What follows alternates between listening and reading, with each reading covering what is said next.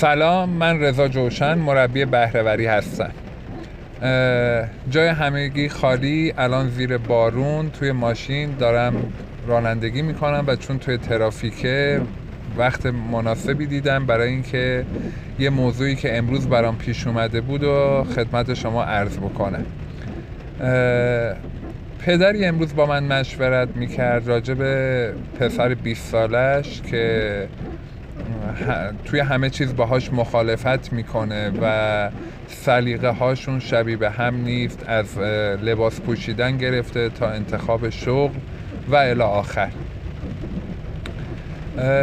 من پاسخی که به این پدر دادم و می‌خوام با شما هم در میون بذارم و نظر خودم رو عرض بکنم. حالا نمیگم قطعا درسته ولی من یه تجربه تو زندگی خودم دارم که فکر می‌کنم شاید برای یه عده از شما مفید یا جالب باشه. اونم این که من زمانی که می‌خواستم انتخاب رشته بکنم برای دانشگاه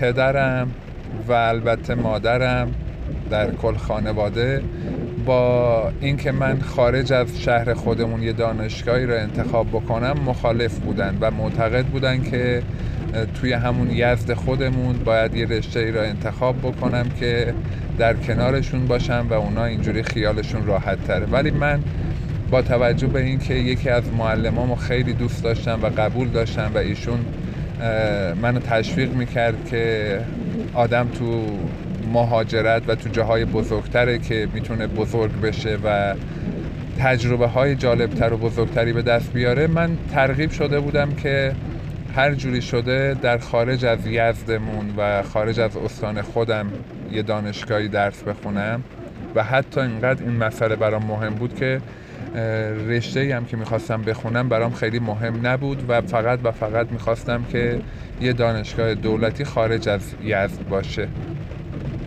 شاید اون مقطع واقعا لجبازی هم نبود ولی به خاطر تشویق های اون معلم که به رحمت خدا هم رفته برام جالب بود که برم و تجربه های جدیدتری رو به دست بیارم. اما قسمت جالبش این بود که وقتی که پدر و مادرم اصرار منو دیدن قبول کردن و حمایت کردن که این اتفاق بیفته. بعد از اون توی انتخاب شغل بود که پدرم اصرار داشتن که حتما باید توی یه جای دولتی استخدام بشم و من معتقد بودم که جای دولتی به درد من نمی‌خوره و من باید تو بخش خصوصی کار کنم باید کارآفرینی کنم خودم شرکت داشته باشم و الی آخر. بعد از اون مسئله ازدواج بود که من ازدواجی رو انجام دادم که خیلی باب میل پدر مادرم نبود و با اون روش سنتی که اونا دوست داشتن ازدواج کنم این کار رو نکردم. و بازم وقتی که خب این مخالفت هایی که میگم مخالفت های زیادی بود ولی تهش من موفق شدم. البته این که الان میگم موفق شدم تو اون مقطع من فکر می‌کردم که موفق شدم که حرفمو به کرسی بنشونم توی همه این مسائل. یعنی انتخاب رشته توی انتخاب شغل توی انتخاب همسر و بعد از اون مهاجرت به تهران. توی تمامی این زمینه ها می‌دونم که با سلیقه پدر مادرم انجام ندادم و شیوه زندگیمو یه جور دیگه چیدم و الان خیلی خوشحالم که این اتفاق افتاده. اما این جنبه ایشو می‌خوام توی این ویس خدمت شما عرض بکنم که چقدر خوب بود که پدر مادرم با اینکه با من مخالف بودن ولی به سلیقه من و به سبک زندگی که من می‌خواستم انتخاب بکنم احترام گذاشتن و در نهایت با اینکه شاید خیلی از درون ناراضی و ناراحت و غمگین بودن ولی قبول کردن. و من الان خیلی خوشحالم و فکر می‌کنم که خدا را شکر رابطم با پدر مادرم هم خیلی خوبه و اونا هم الان از خوشحال بودن من خوشحاله. اما پاسخی که به این پدر امروز دادم این بود که اگر پسرتون پسر 20 سالتون با شما مخالفت می‌کنه تو خیلی از چیزا من به شما تبریک میگم به خاطر اینکه تربیت درستی داشتید. برای اینکه بچه ای که مخالف با سلیقه پدر مادرش از نظر من یعنی تربیت درستی شده و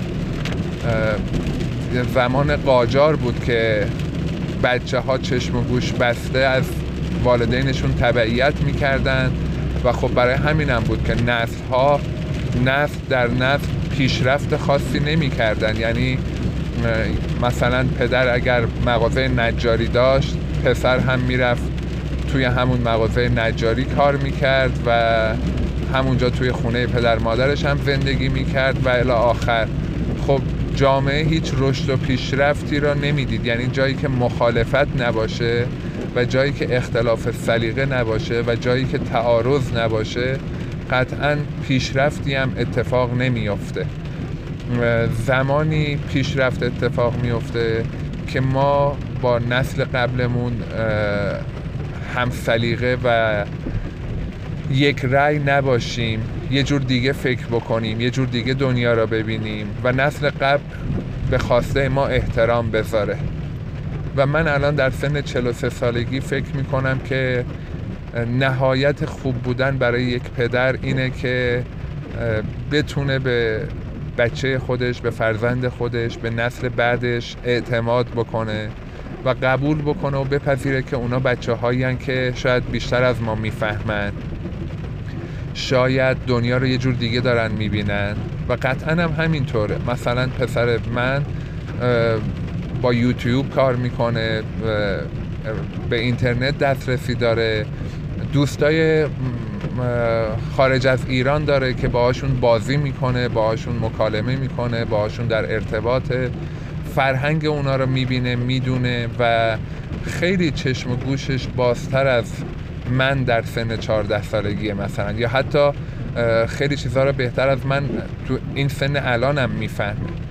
بنابراین می‌خوام به خدمت شما پدر مادرها عرض بکنم که اگر بچه هاتون با شما مخالفن به خودتون تبریک بگید. برید جلو آینه وایسید و خودتون رو ببوسید و از زحماتی که کشیدید قدردانی بکنید. این نشون دهنده یه تربیت صحیح و سالمه.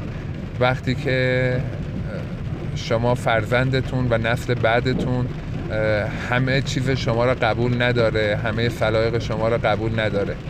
اینی که دارم میگم با بیادبی و گستاخی فرق می‌کنه. اینکه ما بخوایم با گستاخی جلوی هم وایسیم به همدیگه بی احترامی بکنیم خیلی موضوعش فرق می‌کنه. می‌تونه تعارض و اختلاف نظر در کمال احترام اتفاق بیفته. اما می‌خوام ازتون خواهش بکنم که این اجازه رو بدید که این اختلاف نظرها وجود داشته باشه و به این اختلاف نظرها اهمیت بدید و احترام بگذارید. نظرتون رو بگید تجربیات زندگیتون رو بگید. با بچه هاتون قهر نکنید خودتون رو کنار نکشید. از اینکه ما موضوعات اونا رو متوجه نمیشیم این مشکل ماست در واقع. اینکه ما چون نمی‌دونیم باید چی کار کنیم موبایل از بچه همون می‌گیریم این مشکل ماست. نه مشکل اونا.